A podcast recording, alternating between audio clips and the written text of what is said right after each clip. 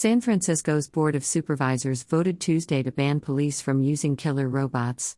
The vote reverses a decision made by the board just last week to allow the explosives laden robots to be deployed, which was met with outrage from residents and rights advocates. SFPD will still be able to use the robots in some non lethal situations. This content was originally published here.